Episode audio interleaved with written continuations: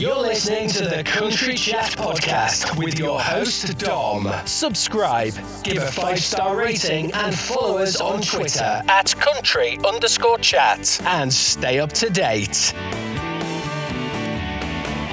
Hi there, you listen to Country Chat Podcast with me, Dom. Today I'm here in the UK and I'm speaking to a person that's heavily, heavily involved in the country music scene. He's very well known throughout bands in the previous. He's got music coming out very, very soon. This guy's name is the most wonderful, it's the most excellent, it's Tim Prottey-Jones. Hey, Tim. Hello, mate. How are you? I'm absolutely fantastic. How are you, more importantly? I'm also good, you know. I've got no complaints. The sun is currently shining where I am, anyway. Um, so yeah, I can't complain. I mean, we've got to get we've got to get the weather talk out of the way because on Tuesday I live up near York, and up here Right. it was snowing on Tuesday, Yes, and before that it was Yeah, like we twenty had- degrees. exactly. We had we had exactly the same. Um, absolutely nuts. And I, I, I thought the I thought the the forecast was wrong, to be honest. And I thought be the usual sort of weatherman has no idea what he's talking about scenario. But um, no, as predicted, there was indeed snow the day after glorious sunshine. Um, whatever next. You know, I've I've given up trying to second guess everything now. Oh, exactly. I mean, I just I just go with the flow. If someone goes, "Oh, have you heard it's going to snow next week?" I'm like, "All right, yeah, okay, we'll see. if it does, it does. if it don't, it don't." of course it is. Yeah. Now you've been busy. You've been extremely busy. Like I can't even comprehend how busy you've been in the past in the past five, ten years. It's been insane for you. Yeah, it has. I mean, I think um, you know, going back as far as like ten years, which which I think it was probably a bit of a turning point around that time for me. Like m- music has always been a part of my life, a massive part, and and all I've ever done really. But in you know, in those in those days from from finishing my music degree, you know, you have to you have to work, you have to have a, a, a job to fund everything that you do musically. So that's what I was doing. So I was in bands, I was writing for other people, this, that, and the other. But actually, I was always doing other work. Yeah. Um, and it it was, I guess, in the back of my mind, I was always, you know, my goal is to to be doing this full time, um, you know, professionally, whatever. Um, you know, and I was getting like good little bites here and there as being like a session musician or or you know, as I say, in, in a band and stuff. But um, yeah, it was sort of just under 10 years ago now where I think sort of like I sort of hit a new gear really. Yeah. And it was it was only through throwing myself into something that I knew I'd be petrified to do. but you know, how how do you ever progress if you don't do that? You know, that that's the thing. Exactly. And um, so, yeah, I was, as I say, having a, a life of being in bands and what have you. And then an opportunity came about to audition for a TV show, um, a singing show. Um, singing being the thing that I was probably least confident about musically. You know, I'd, I'd always played instruments, I'd always been in bands, but actually being like front and center vocalist was probably the thing that I was a little bit skeptical about. And, and it's purely because of how personal your voice is. Yeah. You know, you, you can, you know, if I'm playing a guitar thing and someone doesn't like it, they'll just go, "Oh, I hate that. I don't like. I don't like the way you play guitar." And you go, "Yeah, don't care, whatever." And yet, if someone says, "I don't like your voice," you're like, "Oh, but that's that's the voice I was born with." Do you know what I mean? It's exactly. it's really personal. Um, so that was kind of always my hang up about it. And um, it took a bit of uh, persuasion and bullying from people I know to say, look, you know, just go for this opportunity. It suits you vocally. Um, and to cut a long story short, you know, that was for, it was one of those Andrew Lloyd Webber TV shows, you know, and it was the one that where they were searching for Jesus Christ Superstar. Yeah. So um, I thought, well, look, I've got nothing to lose. I'll probably kick myself if I don't give it give it a go. Anyway, as it would happen, I, I sort of was progressing through the rounds. I couldn't quite believe it was happening, and I still never thought that it would, you know, go any further. Um, I was able to take a bit of sabbatical from work because I was just do- in this process for months, you know. Yeah. Um, anyway, again, cutting another long story short, I was I was I made it through to the to the live TV show. So I basically moved. th- This is whilst I was living in the Midlands, and um, we had to relocate. I was moved down to London. I lived in a house with the other top 10 contestants. Um, we lived together and formed this amazing bond. And even even now, we've still got this bond. And this is, you know, nearly 10 years on. Yeah. We're really good friends, some of us best friends, you know, um, just because we went through so much. But it was actually that experience and off the back of the TV show where I went, well, I've always thought I'm, I might not be good enough to do this full time, but actually, this has proved that I can, you know, and I Yeah. can sort of um, hold my own. And uh, I was offered a role on the arena tour of Jesus Christ Superstar off the back of the TV show, which was amazing. So I was um, I was in the show, but I was also understudying Tim Minchin, uh, which was amazing. So we became really close, really great friends. Uh, again, still to this day, he's he's been a massive supporter, um, which still blows my mind, as I am of his. Obviously, I think he's incredible. He's a genius, um, and just yeah, just worked with amazing people. And I thought, well, this is the time. So I I basically phoned work and said, uh, thanks for the sabbatical leave. Um, I'm not going to come back. Yeah. um, you know, which was not a hard decision. I'll be honest. I mean, I didn't want to leave anyone in the lurch, but it was not a difficult decision. And um, uh, so that's it. That's like nearly ten years of doing music, performing, whatever, professionally, full time. You know, and so over the years, then I did. I then did a couple more years of musical theatre. Did some West End shows, which were amazing experience, unbelievable experience. You know, performing eight shows a week Yeah. really gets you. I don't know, just really prepared for uh, performance. You know, constant performance. So it's stamina, it's everything. Um, you know, and I, I know musical theatre has a bit of a sort of um, you know, people sort of turn their nose up at it sometimes, going, "Oh, you know," especially on these TV shows where they go, Mhm. "Oh, yeah, you're a good singer, but you you're a bit theatrical. You you, you belong on the stage," you know, and it's like, and they mean it as a as a slight insult, which I find incredible. It's like It's horrible. you're that good, you should go and perform eight times a week. You know, that's not an insult. That's that's incredible yeah. you know, loads of people I know would love to do that. So I, I you know, I'm I'm very proud of of what I did in theatre, and it was it was during the last show that I did, which was um, Kinky Boots in the in the West End, which was a lot of fun. Um, but that's when I I formed uh, the Wandering Hearts because I, I really missed I really missed band life and and creating and stuff. And theatre's wonderful, but you do you're essentially acting someone else's piece or performing someone else's stuff. And Yeah. I, I felt like that side of my uh, career was lacking at that point because I just wasn't creating. I knew I wanted to start a band. I knew I wanted two guys, two girls, sort of modern day Fleetwood Mac kind of vibes, and um, and that's what I did. You know, I, I, I sort of searched here, there, and everywhere for for um, you know what I thought were, would be the the strongest sort of pairing and, and team to, to put this band together. Started writing songs. We recorded two of my songs. Um, I popped up one of the songs on SoundCloud, and um, basically our management found us within half an hour of uploading that. So that was nuts. And it was obviously through them. That we, yeah, it, I mean that stuff just doesn't happen. And you know, by this point, I've I've been in bands for like 15 years prior to this, and it's like that never happens. um, but obviously, these contacts were then built, and that's how we met Decca, and and you know, we we we achieved amazing things with that band that I will never forget. You know, releasing an album on a major label, you know, having a vinyl album was was a massive deal because I, remember them first time round, and uh, Yeah. um, you know, and the the shows and the gigs we did. You know, we we went over to Nashville and played. We played the Ryman. We played the Opry twice. We did the Bluebird. We went to Graceland and played there too.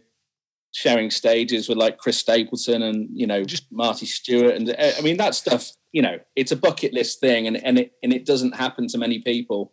And what and I am so grateful that it did happen to us. You know, um, I mean, look, you know, there's so much I, there's things- so much you can take from that. I mean, one thing that I do want to pick up, you know, just the fact that you was in kinky boots. I mean, I remember you sharing a I remember you sharing a photo. I think it was an international uh, day of the theatre, international theatre day. Day. Yeah, that's right. and the image of you in the was it the knee high black boots Yeah, you're very welcome. Yeah, That, that was Yeah. amazing. I mean, I absolutely love it. I mean, I love Kinky Boots in itself. I love the fact Yeah. that people just get so into it. The whole, oh, it, it, I love it. I, do you know what? I've said this before in in other interviews. I've actually likened the sort of fan base um, of theatre to that of the country scene, just due to the sort of absolute loyalty and dedication of them. Yeah, Um, you know, and, and I do think there's a lot of crossover there for whatever reason, and I think it might be the storytelling aspect. I think people can't help but get engrossed in theatre because of the stories. And I, I, I also think the same with country music. You know, it is really um, fascinating. I mean, the majority of the people that I've spoke to, you know, on this show itself, you know, a lot of them have Mm. come from a theatre background, or they've studied theatre at school, or Yeah. you know, they've been in some form of drama or dra- they've studied drama, and it is, it, Mm-hmm. Yeah. like you say there, it sums it up exactly. Is that whole storytelling aspect and the the whole drama of it all. I mean, we a lot of country, you know, the stereotypical country songs. They talk about heartbreak or they're going through a Yeah. person's life, and you mm-hmm. need to be able to tell that story in a different way each time. You know, it can't all be the same. It could be the same story, mm. but told in multiple different ways, and it is very Yeah. well done. And I've got to say, what you've done in you know throughout your career progression has been absolutely insane. I mean, I'm I'm a massive fan of yours. You know, I, I make it very, very well known. I mean, I remember when you won the Belles and Gals UK Country Music Spotlight Award. I, I Yeah. just before you came on, you came on the screen, and I was like, "Oh my, it's it, it's Tim. Tim's in front of me here. This is this is like this is my bucket list moments. He's brilliant. Oh, stop it! oh, Tim, you're blushing. I am. I, that you know, compliments don't come that often, you know, and that's not a woe is me thing. That's just it's one of those things, and it's. I think it's some people who appear very confident and you know, driven, you know, and, I, and I'm definitely driven. You know, I, I always have been, but confidence has always been the weak point, you know. But I, I think I'm able to hide it a little bit with jokes usually Yeah, as I'm sure most people do, you know. So, and I think when you appear like that, and maybe you appear strong in some way, I think those are the people that are often neglected when it comes to compliments and help.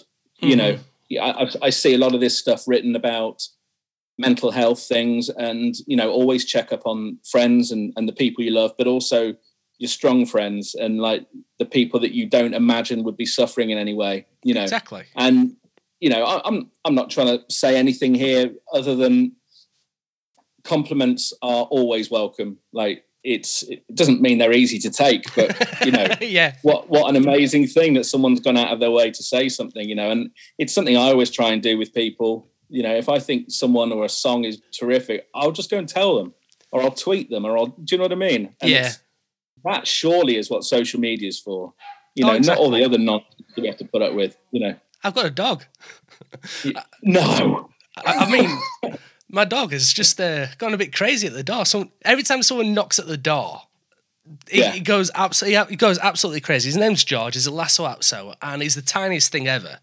But he's got a voice of a giant. He's yeah I mean, we're in this that. we're in this kind of lockdown period, and we're Yeah. we're having to do a lot of things at home. Now I'm at home doing this podcast, Mhm. and you've got your radio show. You've got Homegrown Yeah. on Chris Country Radio. Mhm.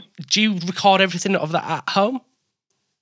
yeah i mean i'm i'm lucky that you know i'm i'm a music producer essentially Mhm. so uh, I, I do a lot of work from home i have a you know i have the gear at home to be able to do this which i'm you know grateful for when it came to to, to landing that radio show so yeah i'm i'm able to do that from home which is amazing and just uh, upload everything from here uh, chris is great at the station as well to, to help put stuff together but yeah, everything's done from home, just like just like the majority of my work is. You know, when when the gigs and the shows stop, all I can do is write and produce, really. And, Yeah. and thankfully, that's that's been able to continue this last year. Um, and in a, in a strange way, I think it's it's like anything. If I was in like a marketing job or something, I think if I was working from home, I would work way harder because I felt like I had something to prove Yeah, you know, to, the, to those in the office to go, I may be working at home, but I'm achieving like loads of stuff. yeah. you know. You got to Um, overprove yourself. exactly, exactly. And I don't think there's any harm in that. But um, yeah, I, have I've certainly done a lot of work this last uh, this last year. Lockdown, it's uh, you know I'm not going to say it's easy. It obviously has its struggles, and particularly when you've got like a uh, a young child in in the flat, it's um, you know that that that's a challenge that, that for was, many reasons. that was going to be my next point. Really was. Oh, there you go. How is it? How is it that you can do such an amazing show and still and do everything that you do in terms of the you know singing, songwriting, the producing that you do for a lot of people? I mean, Jake mm. Morelli is a mass. You know, you two are like inseparable. Same with Matt Spracklen and you know yeah. everybody in the country music scene go to you for the advice. How it's, how it's how do you do it? And do you know what? It, the, the, advice thing is, is, is interesting because that's something I've always done. Yeah, like I, I wish to a certain degree. And don't don't get me wrong, I've had people you know dotted throughout my career who've just been really lovely, generous people who've wanted to help. Um, I think those are getting fewer and far between uh, in general because I think everyone's scrapping and scraping to get ahead, you know, which I totally understand. Yeah. But I, I love giving advice, you know, and you know, it doesn't mean it's correct. but you know, I, I, I love helping people. If I if I think someone could do with a hand or needs a favor or whatever, I'll, I'll always try and do my best for them.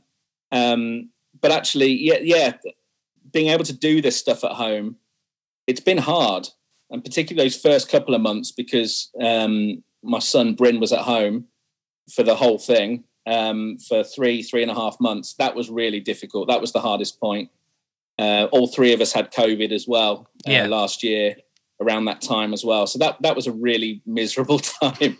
Um, but actually, that's when I started doing those um, UK Country Collective videos, where I just sort of like get people from the scene together to remotely record covers. You know, some of the best covers I think ever written.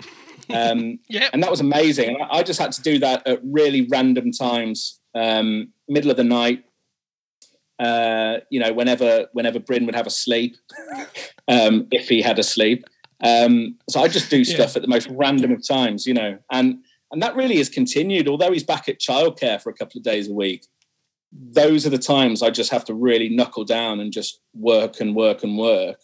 Um, but failing that, very late nights and early mornings, you know, which I'm kind of all right with actually. I, I work on very little sleep. I mean, your, the UK Country Music Collective that you did was just out of this world. That that's what first introduced me to you as a singer, and in yeah. terms of the collaborations that you did. And I just remember hearing the different kind of covers that you did solo and mm, the different mm. genres that you kind of incorporated. You know, the kind of the yeah. rocky, the heavy metally rock, almost not yeah. not going into the screamo, but you I, I couldn't do it.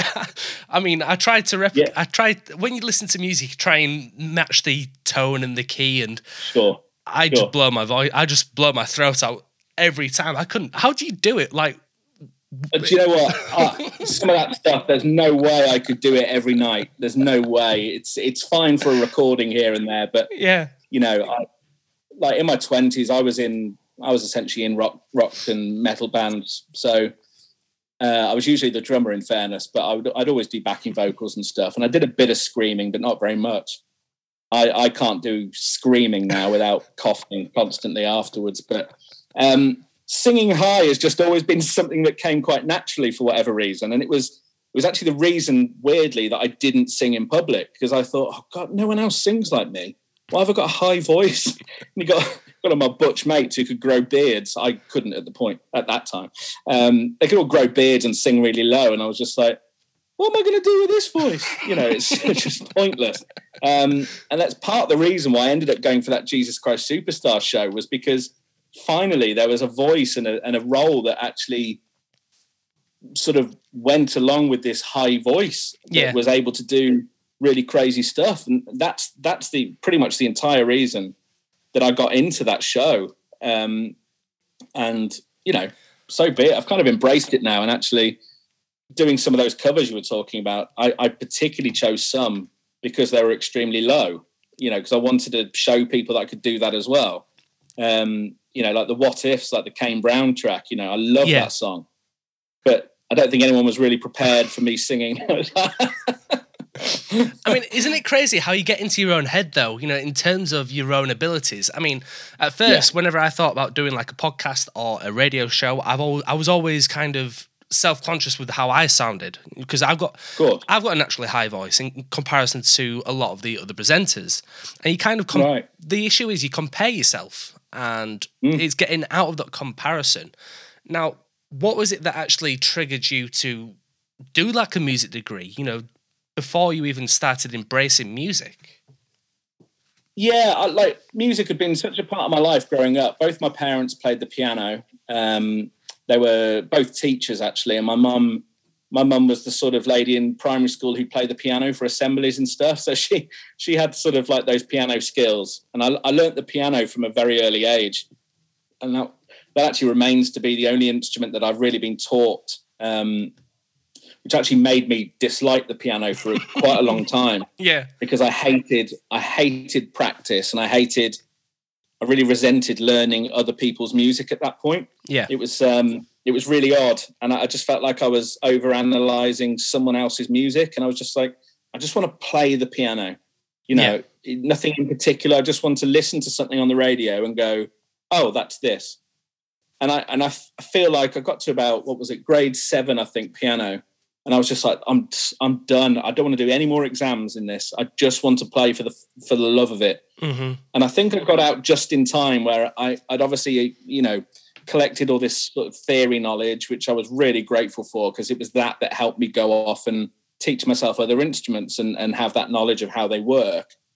But I wasn't because I stopped when I did. I wasn't hundred percent sort of reliant on reading sheet music or whatever. I was able to hear something and, and like imitate it to a certain degree.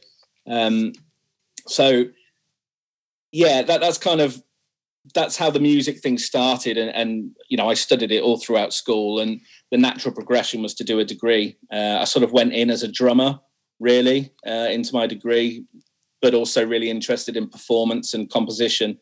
Um, but actually, I, I, really started taking composing seriously almost immediately after I finished university. Strangely, yeah, so I felt like I really targeted my singing at uni in the end.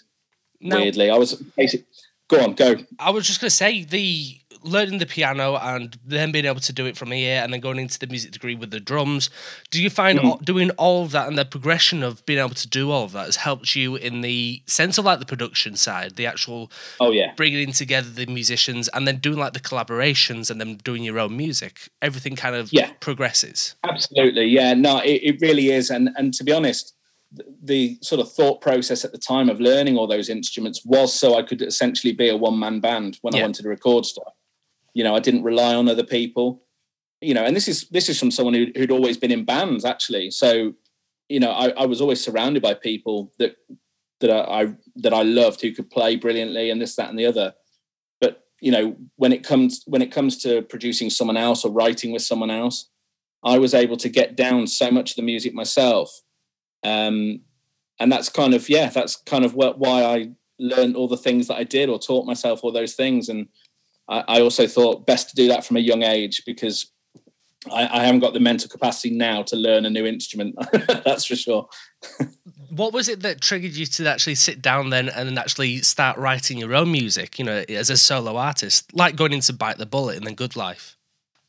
Oh, well, yeah. I mean that that feels so late on in my career. It's so hard. So having always written, you know, from from when you're needing to write a thing in sort of like GCSE music, you know, you have to hmm. write composition, this, that, and the other. I always liked it. I always had a real thing for it, but it was literally finishing university and going, what now? You know, and at that point, session musicians was still a thing where they were getting quite a bit of work, and that's what I went into doing. But actually, I fell into session musician work after I basically submitted some songs of mine to a to a, a publishing company and said, is this what you're after? You know, they were looking for country music. And yeah. this was, you know, I'm talking, I don't know, over 15 years ago, a long time ago. And they were like, songs are good. They're not quite what we're after though. But who's, you know, who's the vocalist on your demos? And I said, oh, well, that's me. I said, oh, right. Well, I might have some stuff for, I might have some work for you. So essentially that led into me getting into session work as a, um, I was basically a backing vocalist and guitarist for a number of country artists, and and I loved it. It was amazing. Got to play with people like Albert Lee, and we got to play, you know, around Europe a little bit. Played some massive shows in like Berlin and whatever. Oh wow! And, and this was amazing. And this was just off the back of university, so I was kind of like, oh my god, this is incredible. But session work really dried up. I felt, and and I felt like around that time, the country music scene. I mean, there basically wasn't really a country music scene in the UK really at that point. It was very few and far between. But um, that kind of dwindled, and then it sort of my rock stuff came to the forefront. Um, starting another band again, and we did a lot of touring and a lot of really great stuff.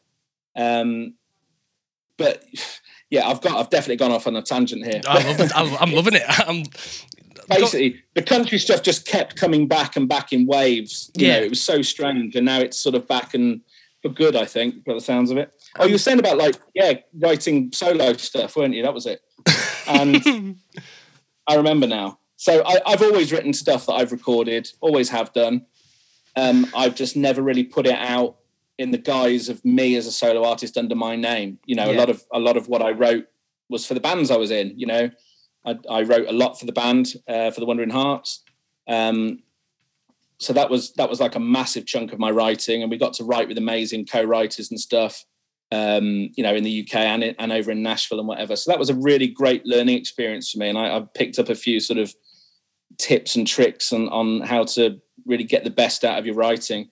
And I basically just carried that on. As soon as the you know, as soon as the band thing ended for me, I was straight into writing for other people but actually some of those songs that I wrote with other people have ended up being tracks that I've thought actually I I want to do that one. Yeah. I want to release that one, you know, and that certainly happened with Bite the Bullet, which is interesting. Um, and then Good Life I wrote with Jake Morrell.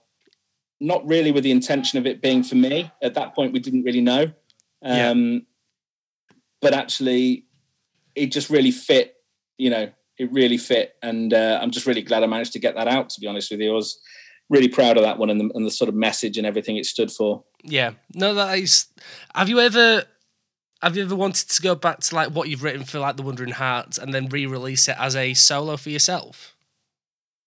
Um, it's a good point actually. I've I, I toyed with toyed with the idea of doing metal versions of some of them just for the fun of it. But, um, it's it's weird because we actually after after we released Wild Silence and stuff, we had a long time where we were doing a lot of festivals and shows and tours, and that's at the point where you're sort of writing your next album. So we actually wrote way more than an album's worth of material. Um, you know, off off the back of that first album. So there's loads of songs there that just probably won't ever be used or yeah. heard. Um, and there's you know there's a couple of those that I'm you know super proud of. But I also I'm also one for looking forwards and not backwards. Um, and those songs were great for that time, mm-hmm. and they were great for that setup that we had. But actually, as a solo artist, I don't think it would work as much, you know, because yeah. you very much play to singing as a, as four people and performing as four people. Um, and I, I'm so happy with the sound that I've got at the moment, and I'm obviously producing my own stuff to a certain degree. Um, I do collaborate now and again. Uh, I've worked with a, uh, a, young lady called Katie Ray, who's an incredible producer. She's also done some great stuff with with other artists in the scene, but she's a bit more poppy than I am. Yeah, and I needed that on a few of my tracks. And she's just the perfect person for that, in my opinion. But but the majority of the stuff I'm I'm producing because uh, it's got that slight sort of guitar driven rocky edge to, to it. Yeah. Um, and I just feel like my production skills and my writing is actually, I think, better than ever at the moment, and and I'm I'm just really proud of myself because I didn't know that I could still do that and still improve on things. Yeah. You know what I mean? It's not that I was ever like, oh, I've you know I've made it. I'm content. I'm never content with anything, but it's still nice to know that you can still learn even at my ripe old age. I mean, when when you're working with people like Katie Ray who have that poppier sound, you know, who produce that yeah. kind of more uplifting sound, coming from mm. a rock background, then do you find that kind of pushes you to new levels and kind of tests your knowledge in the um, production? It does. it absolutely does. And again, you know, I'm working with these people and actually trying to pick up some of their techniques and just thinking, well, how can I utilize that into my other stuff? You know, yeah, and that's definitely happened. But actually, pop music and me have, have always had a, a relationship. I, I absolutely love pop music. You know, it's it just so happens that when you're growing up, you don't really ever start a pop band, do you? You, you know, it, I was never going to be in a boy band. Let's be honest. So, oh, don't lie. I, well, you're right. Maybe, maybe I will. Westlife um, are missing out. I know. I I've tried telling them this. They won't listen. um, but I. I, I love pop music. I love the sensibilities, everything, the catchiness. I love a good chorus. Um, I love all that stuff. So that's always been in my mindset. It just so happens that from a musical point of view, I'm far more comfortable with a real live instrument in my hand than I am programming stuff. Yeah. I do program, I program every single day, but I, I still would just rather have an instrument to play. You know, I just want to be in a room full of instruments on the walls that I can just go that one, that one, that one, and just and do it that way. And that usually doesn't result in pop music. I'll, I'll be honest. before before we actually start going into Good Life, what kind of instruments have you played before that have been like completely out of this world, quirky? I mean, like uh, to me, oh, cigar box yeah. guitars are quirky. Yeah, we've done this done the cigar box stuff. I've done I played cello on some stuff. Oh. Um, which, you know, just happened to be in the room and I thought give that a go. Uh, accordion, I've put on stuff. Um, it's it usually ends up being percussive things. Yeah. Uh, and because I'm a drummer, I I see everything as like a drum or a percussion, you know, a percussive instrument. So I'll just be like dropping my keys on a table or slamming a door or just doing weird stuff like that. I've done like body drums, so I'm like hitting myself on the chest, and you know, this stuff was all made like records. Yeah, you know, this that's on the Wandering Hearts album. Just me hitting myself. I mean, it's just um, it's a bit random, but it's amazing what what it brings. You know, it's a sound that not anyone else could make specifically. Please tell me. So, and I like that please tell me you're going to do some form of gig or live stream where you're going to be dressed up as Bert from Mary Poppins with the whole like drum kit, the cymbals, and the accordion. That's got to be done. I mean, you're talking to me like I've never done that before. Um, I no, I haven't done it yet. I would love to be. I would love to be a one man band, and I would actually really like to do a music video at one point. I'd love to do a music video at one point where I sort of keep appearing behind different instruments. I think that'd be quite fun. Really, really self-involved and egotistical, but just fun, just for the fun of it. Why not? Eh? Exactly. Why not? Well, end of the day, you can do it. So why not? we'll see. we will see. Good life. So let, us get let's get the cliche questions kind of out of the way then. Mm-hmm. So, Good Life, where was it inspired from? How how did Good Life come to be about? So Good Life, um, that was my that was my last single, which, um, as I said earlier, actually, I wrote with Jake Morrell, mm-hmm. and we we um, we wrote that off the back of the tragedy of of Caroline Flack yeah. uh, taking her own life and the sort of absolute horror that she had to endure from people online and what have you. Um, yeah. And that was very much at the sort of forefront of our minds when we were writing this. And we were just like, well, why can't people just be nice? Like, why? And even if you have thoughts of, of, you know, oh God, I can't stand that person. We all have those thoughts, my God. But yeah. you don't have to write it down publicly and direct it to the person, you know. And and I, I see it time and time again online, on YouTube comments, everything, where they people feel like they have the right to be really nasty and bully and pick on something of a celebrity or a famous person. And when someone picks them up on it, their defense is, oh, they're rich, they don't care. like those two things are linked in some way. And it's like, A, money does not buy hap- happiness. Not at all. I mean, I'm told. I have no idea. But, um, and, uh, but I mean, what, what sort of defense is that to sort of say, well, oh, they're not going to read this comment, so I can literally say whatever I like, and it's That's not how this works. that that's the biggest issue as well with the likes of Instagram and Twitter and Facebook and the whole social media presence is the fact that people Yeah. think they can be keyboard warriors. They think they can Yeah. say something without, you know, kind of ramifications. There's no Mhm. consequences to what they say. And Mhm. ultimately what happened with Caroline Flack is is it's I it's, it's I'm I'm speechless. I mean, it's so, it was such a horrible time, and you know, I know so many people that was so personally affected as well because Yeah. a lot of people are going through that same thing. And even though that person, like Caroline, you know, she may be rich, she may be famous, but we've all got Yeah. the same feelings. We've all got emotions. We've all got the kind of,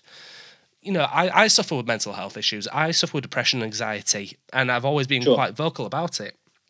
Yeah. And, you know, when I see people posting comments, you know, on social media that are, you know, defamatory, that are, you know, Mm-hmm. is it it affects me. You know, I think it makes you think, okay, then if they're saying this about this person that's well known, what are they saying about people that aren't well known? You Mm-hmm. Of know, course. it- it- everybody kind I'm- of ties together. Yeah, I'm completely the same. And I, I often jump in and I find it easier to defend when it's not about me. Yeah, Um, and in fact, I probably wouldn't defend it at all if it was me because I, I just go into a, an absolute shell of just like, oh, I'm just not going to say anything and just sort of, you know, go into myself a little bit. But you know, this this happened on such a small scale to me uh, when I did that TV show I told you about. You know, yeah, we the, the very first live show was pre-recorded the day before just so they knew it was all running smoothly and whatever so we as a group of finalists all watched it with the team at itv and stuff hmm when it went out live the following day so which meant we were sat there watching itv with our phones in front of us looking at twitter as we're singing on tv it was a really weird experience. But obviously then you're in the you're in the zone of you know instant reactions from people. And i'd loved the process all the way up until that day. I loved the whole thing apart from from that day on yeah, where people could say whatever they like about you know the way i looked the way i talked the way i sang anything the way i dressed whatever. Um, and all it takes is one comment. Hmm i'm one of those people where i could have 100 positive comments or 100 comments. 99 are all like oh my god you know what a performance what a, you know what a voice blah blah blah blah i'll be like oh that's nice that's nice that's nice but not really take it in. And then i'll see one comment and i got one comment that i saw that said i don't like tim Prottey jones. That's all it said. It wasn't picking on anything in particular. They just said they didn't like me. Yeah, and my world absolutely collapsed that night. I had a I had a panic attack. I passed out, um, and then I spent the entire next day, where I should have been rehearsing for the live show, in a ball on the floor in a dark room with a counsellor who was trying to talk me around to going back out on stage again. I've not really spoken about this to anyone, um, and that was one of the lowest days of my life yeah, just because of one person. And I thought, well, I can't go out again because it will be more than one person next time, you know. And Yeah. the fact that I got through that and then essentially pursued a career in performing is is ridiculous. It's ridiculous. It's it's it's like reading reviews, particularly of shows and stuff. You sort of you're doing it through like you know your hands over your eyes, but you sort of just can peek through and go, I kind of want to know what they say. yeah. You know, It, um, it's awful. It's a, it's a really awful thing, and and performers, you know, and I've se- again I've seen comments that are like, oh, they, you know, they're, they're performers or they're musicians. They've got to expect this, or they've got they deserve this. Deserve what? Like nastiness? I don't understand. Exactly. You know, I mean, people that turn around and say it comes with a job. I mean, no, it doesn't. Nastiness doesn't come with a job. You know, if you Mm. don't like something, turn it off. You know, go do something else, and then Yeah. come back and then watch what you do like. There's no need that's to what I do. berate people. You know, there's no need to Exactly. put people down. Exactly. And it it's crazy. I mean, I do the exact same thing as you. You know, you can Hmm. you can get so much praise and so much praise, but as soon as one person says something a bit, it doesn't even have to be really negative. It's like, oh, that was that was okay Yeah, and everyone else yeah. is saying, "Oh, that's great." Well, it's like, okay, then if that's just okay, you know, then yeah, what can I do to make it better? Is it me? And then you Exactly. start self-criticizing yourself, and I- yeah, absolutely. I totally know where you're coming from when you know with that whole kind of want you know being in a ball in a dark room and Mm. You you tend to try and battle your own demons and you you always think beforehand oh that's not going to affect me that what if i Yeah. say something negative oh i'll be perfectly fine with it until it Mhm. actually does happen and then you see Of it course, yeah. and it's like Yeah. it takes you back Yeah, yeah, it's terrible. There's there's not many feelings like that actually, and you know that that was the sort of premise behind the music video. Um, if you've seen that to Good Life, because it was, you know, this the guy, the actor in the in the video. I didn't want to do it. I didn't want to play that guy in the video because it was a bit too close to home for me. So I was kind of like recounting this story to him, yeah saying, "Look, you're scrolling through your phone, you see all this stuff, really lovely comments, and then there's that one comment that just absolutely throws you, you know." Um, and I think that's the sort of stuff that we just need to stamp out. Mhm. Should not be tolerated at any point. You know, half of the, the majority of these people who do it would never do it to someone's face. So, what makes them think it's okay to do it? You know, on, on a public forum. exactly Um, you know, a lot of people out there who very who are easily influenced and will read something like that and go, "Oh, oh, they must be right then." You know, maybe maybe he's not a nice guy, or you know, do you know what I mean? It's Yeah. sort of people just believe what they read on uh, at face value without actually researching it or going into it and stuff. And I just I think that's a really dangerous way to live because you, yeah, I just don't think you get the full story. You know? It, totally. I mean, that, that the great thing about social media is the fact that you can build up a presence very, very quickly. You can build up a fan Mm. base quite quickly. But you Mm. know, it does come with those negatives, and it shouldn't be there. It should be if you don't like something. Like I say, you know, if you don't like something, don't watch it, don't listen to it. Just I know. move on. And Yeah. I mean, my heart goes out to you. It really, really does. It must be crazy. Thanks, man. I mean, look, I, I don't get it bad. I really don't, and you know, which is why I don't really talk about this because it, it's it's it's not been a, a massive, you know, compared to what some people must go through. You know, at this level of success that they're at, it must be a, just awful. Um, uh, but that, I think that will always play on your mind Yeah. when you're really trying to shoot for the stars and try and make a name for yourself. You'll always go, but then I've got to endure that, and Um, that kind of sets you back. the the biggest thing though is the fact that you should never ever compare it to other people's pains because we all have different tolerances. I mean, you That's know, true. you yeah. could take you could probably take a lot more than what I could, or you know, vice versa, or you know, me with another artist, or you with another artist, and you know, we all Yeah. have our own tolerances. It's it's like the famous you know saying, "The straw that broke the camel's back." You know, Yeah, it could just be that tipping exactly. point.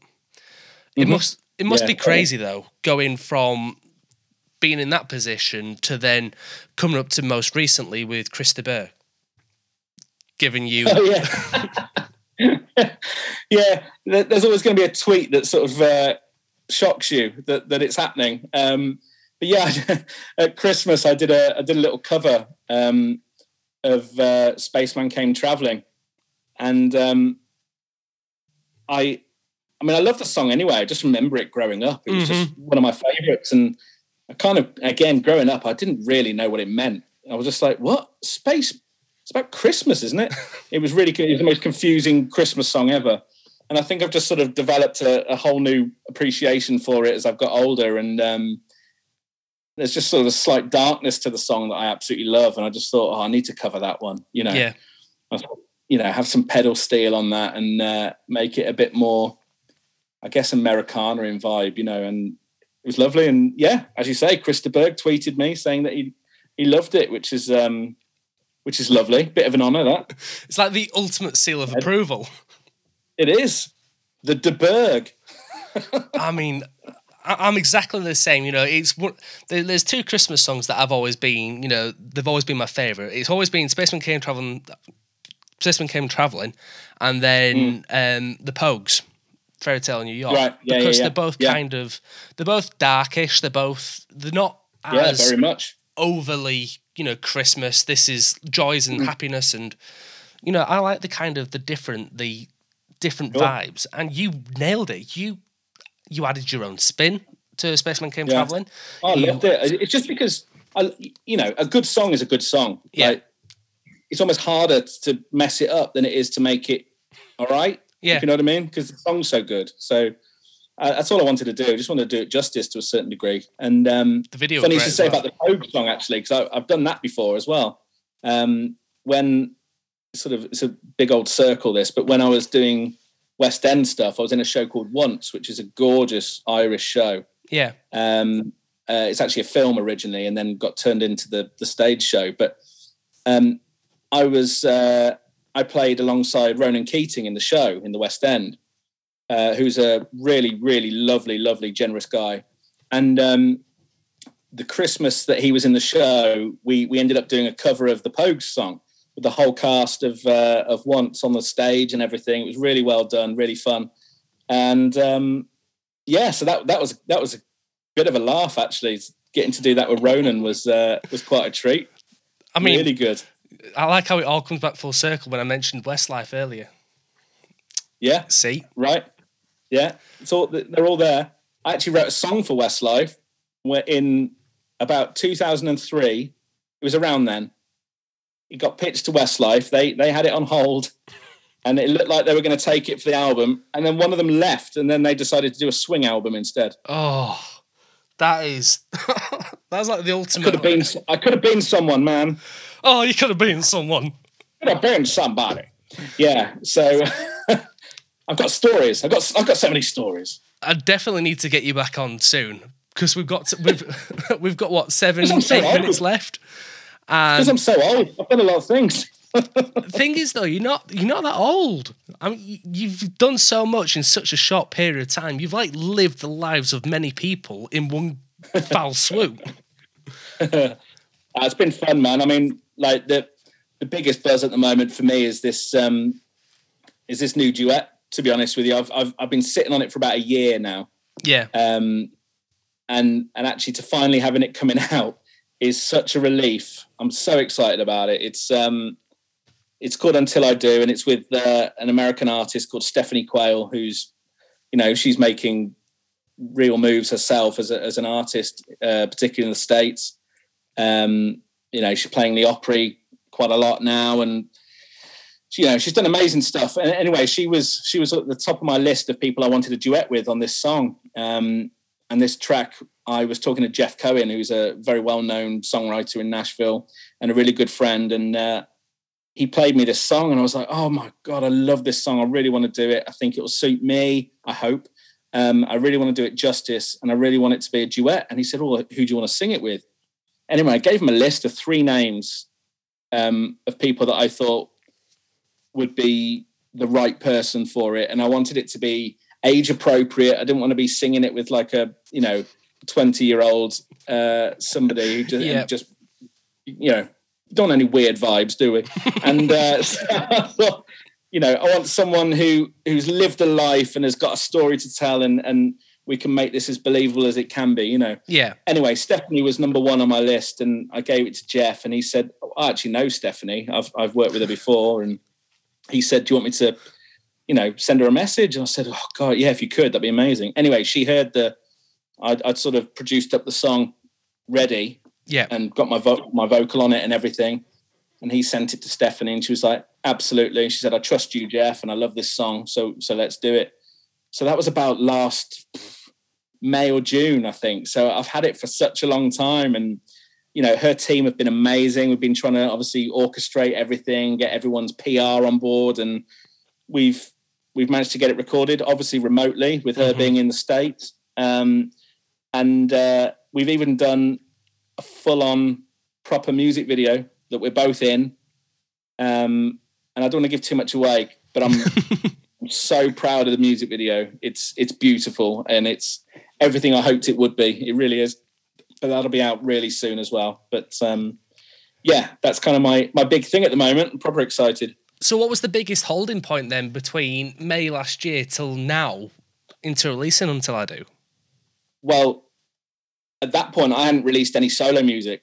Yeah, so I I didn't want to open with that because it kind of probably wasn't fair on Stephanie by going, "Hi, I'm an artist you don't know. Mhm. I don't have any songs out as an individual. You know, all my stuff online is is you know either I've written for other people, but it's not under my name, um, or it's my band stuff. You know, yeah, and uh, so I thought I need to really establish myself first with a couple of songs before putting this out. And then we had to obviously make sure that the release of this duet fitted within Stephanie's own release plans of her own stuff. Because um, she started releasing brand new material from January. So it was like she's done two singles now of the new stuff. I've done two singles, and now we've managed to fit this in, which is you know perfectly timed, really great. And and we we didn't want to do it when the world was completely shut down, you know, with no sort of hope of getting out there and actually doing anything about it. Um, and I just think now there's a, a bit of a light at the end of the tunnel, I think, and you know, if people enjoy this song and hear it, then then I'm gonna take it on the road with some other songs. I've I've got a heck of a lot of songs going at the moment, and I'm I'm so proud of them. So um, this is the first of many more. now we talk about timings of everything, and we're starting to go mm. through this roadmap of, you know. Just for reference for everybody, we're actually talking now on the 9th of April. This is going to be hopefully released next week. And we're in this like kind of second stage of the roadmap where we're going, things are starting to open up. And they're talking about a traffic light system between international travel. And mm. with that in mind, is there kind of like plans for you to go over to the States or for Stephanie to come over here at some point and to actually meet up and do some gigging or performances? Yeah, it, it's it, absolutely. It's it's at the sort of one of the sort of near the top of our uh, agendas, to be honest with you. Stephanie really wants to get back over. She was over here in 2018, I think, doing C2C, and she was meant to be over in 2020, but obviously that all got curtailed. But mm-hmm.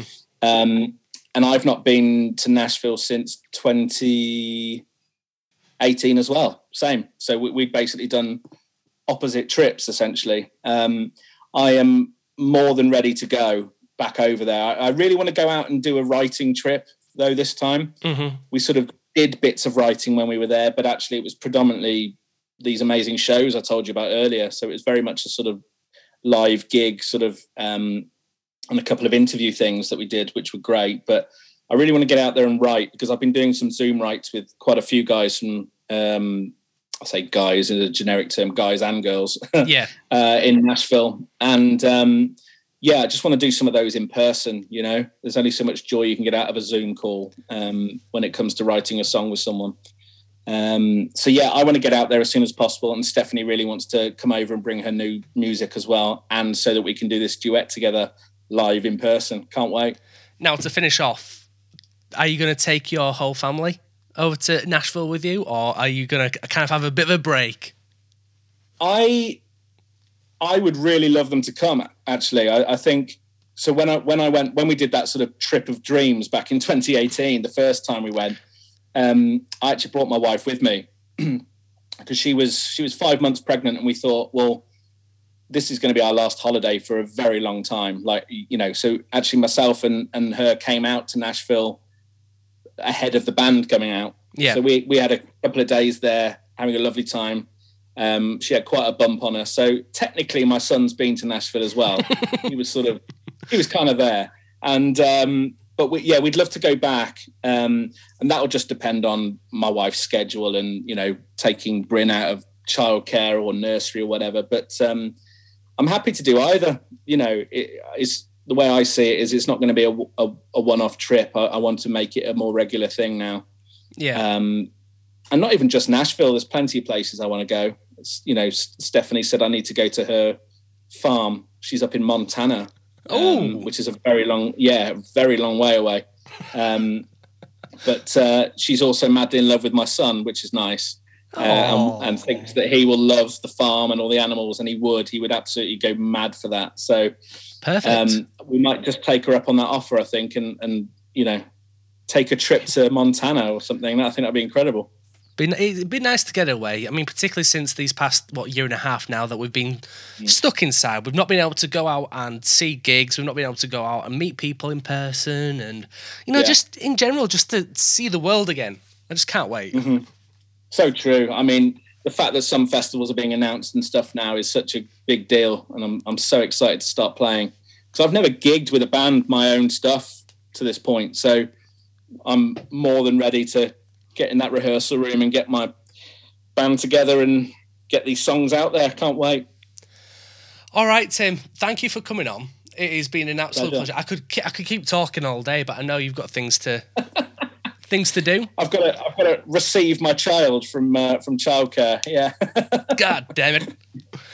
Well, let's Oh. do it again, man. Definitely. So, do you want to give everybody the kind of release date where they can find Until I Do and where they can find you on social media?